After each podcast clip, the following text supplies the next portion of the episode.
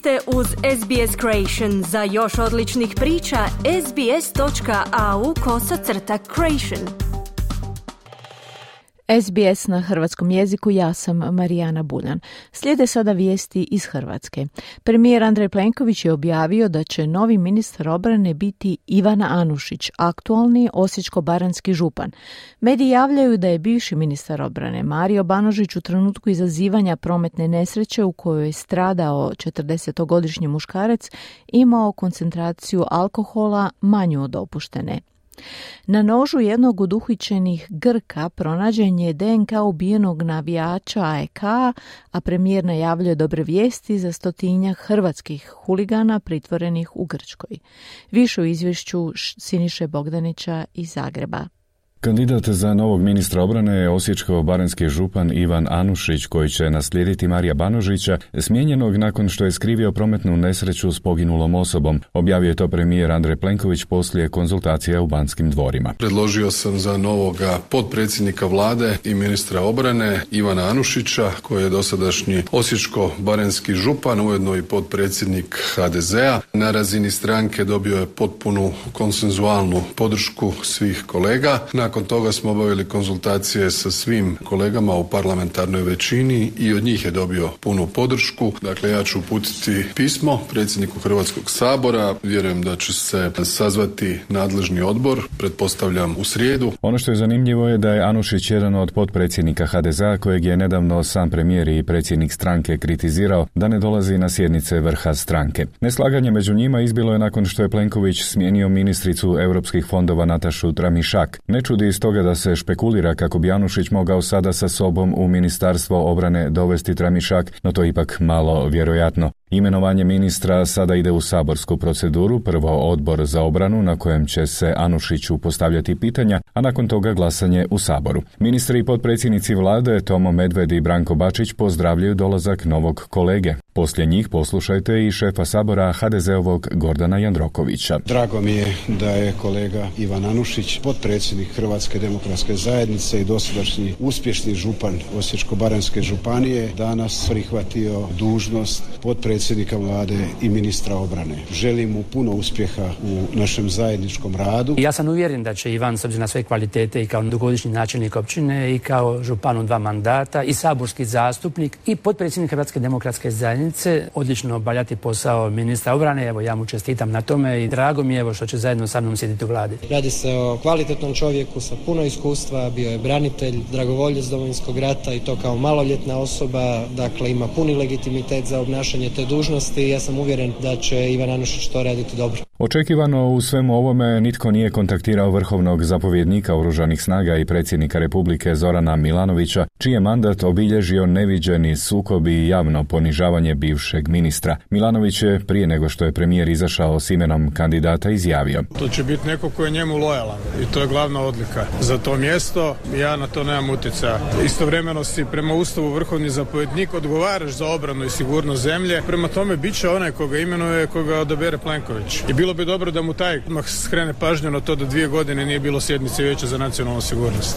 Zato jer on to ne želi. Što Milanović očekuje od Ivana Anušića ako bude potvrđen za ministra obrane? Očekujem da dosta dobro surađuje s mojim suradnicima, sa mojim savjetnicima, predstavnikom ureda. To je razina na kojoj se dinamički kontaktira i razgovara najviše. Tu sam naravno uvijek i ja, ali mora biti i predsjednik HDZ-a. On ovdje nastupa s te pozicije i ministra bira po tom kriteriju. To prihvaćam. Pa vidjet ćemo kakvi će će biti dogovori što se tiče onoga što je bilo. To su problemi koji su nastajali u komunikaciji. Vi znate da je Milanović na najvulgarniji mogući način vrijeđao ministra obrane, vrijeđao mene, vrijeđao cijeli HDZ.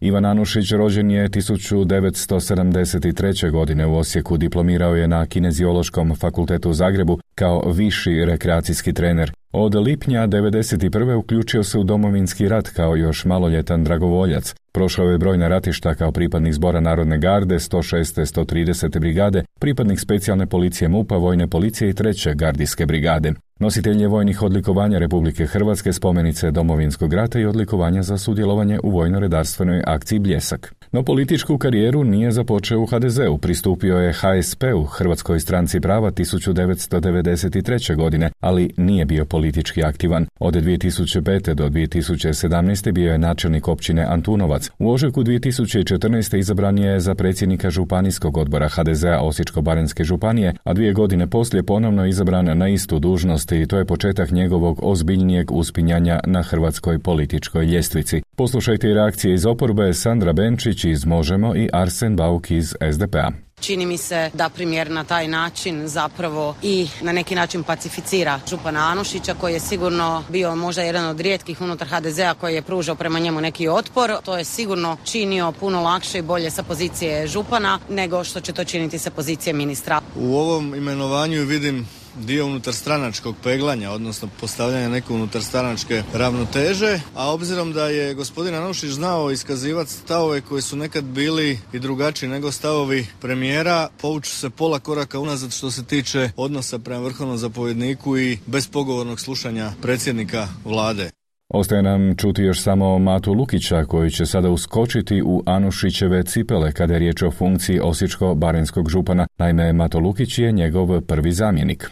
Siguran sam da će dati svoj obol u ovom jako važnom ministarstvu da bi stvari funkcionirale upravo onako kako treba. Ja mogu samo reći da ćemo nastaviti raditi u onom smjeru koje je započeo župan i županov tim u kojem sam se ja nalazio, a e, dobro znate da su i svi gospodarski pokazatelji, svi drugi pokazatelji i svi projekti koji su završeni, a i projekti koji su započeti radit ćemo u smjeru da se oni dovrše početi i isto tako nove planirane projekte, tako da što se tiče županije stvari će funkcionirati zaista onako kako treba.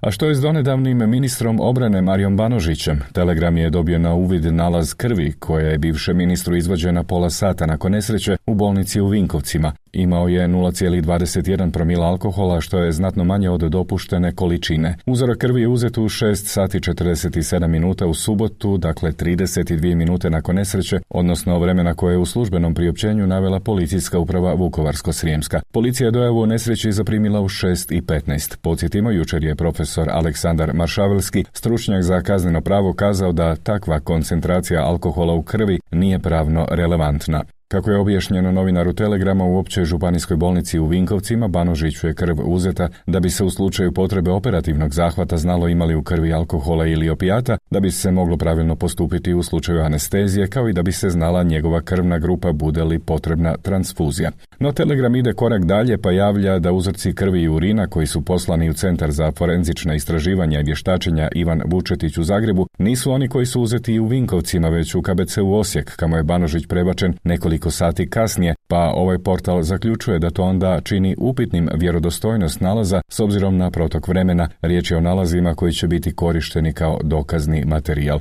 Podsjetimo, protiv Banožića je podnesena prijava za nehajni oblik izazivanja prometne nesreće sa smrtnom posljedicom, za koju je propisana kazna zatvora od jedne do osam godina. Preko sutra će biti stoti dan od zatvaranja 102 hrvatska huligana u Grčkoj. Riječ je o skupini koja je organizirano otišla u Atenu kako bi se sukobila s navijačima EK, pri čemu je jedan Grk poginuo, te još uvijek traje istraga i potraga za njegovim ubojicom. Grčki mediji javljaju da je analiza pokazala kako se DNK ubijenog navijača nalazi na nožu uhićenog 35-godišnjeg grčkog navijača Aristidisa Deliosa. Priznao je da je nosio nož, ali kaže da ga je izgubio u metežu i kaže da nije zadao smrt smrtni ubod Mihalisu Kacurisu. Ovo bi moglo skinuti sumnju s hrvatskih navijača za ubojstvo, no još uvijek ostaje optužba za kriminalno udruživanje. Slučaj su komentirali predsjednik Zoran Milanović i premijer Andrej Plenković. Pa ne znam, Plenković je rekao da svojim izjavama škodim ovim pritvorenicima koji su završili u pritvoru prije mojih izjava. To me valjda vrijedi neki postulati vladavine prava u Grčkoj ili se očekuje da ni to ne komentiramo. Pa ako gospodin ima utjecaj u Europskoj uniji, bilo bi dobro objasniti prvo što to znači. Jer ja ne razumijem što znači imati utjecaj. Ići sa strane, zabranjenim metodama. Međutim, koliko ljudi i koliko novaca, toliko i utjecaja. Isto u njegovo kao i u moje vrijeme. Ograničeno. Ti hrvatski građani su u zatvoru već tri mjeseca bez ikakvog razloga. I tamo ih drže kao nekakve ono eksponate, kao nekakve, ne znam, životinjice u izlogu. Sto ljudi je bez ikakvog razloga, kao vojna postrojba, zatvoreno u logoru i čeka se valjda razmjena. I sad su ustanovili nešto što se u dobroj vjeri može i treba ustanoviti u roku od nekoliko dana. Ja sam, to sve govorio. Jel to pomaže ili odmaže statusu? Ili Hrvatska treba imati zašivene usne kada govori o tim stvarima da se neko ne naljuti? Dobre vijesti će doći, dakle, za razliku od svih drugih koji komentiraju to, a ne čine ništa, niti mogu išta, niti su u stanju išta popraviti položaj hrvatskih državljana koji su trenutno u pritvoru u Grčkoj. Mi na tome radimo kontinuirano i uskoro ćete čuti dobre vijesti i za njih i za njihove obitelji. Toliko u ovom javljanju iz Zagreba. Za SBS Siniša Bogdanić. Kliknite like, podijelite, pratite SBS Creation na Facebooku.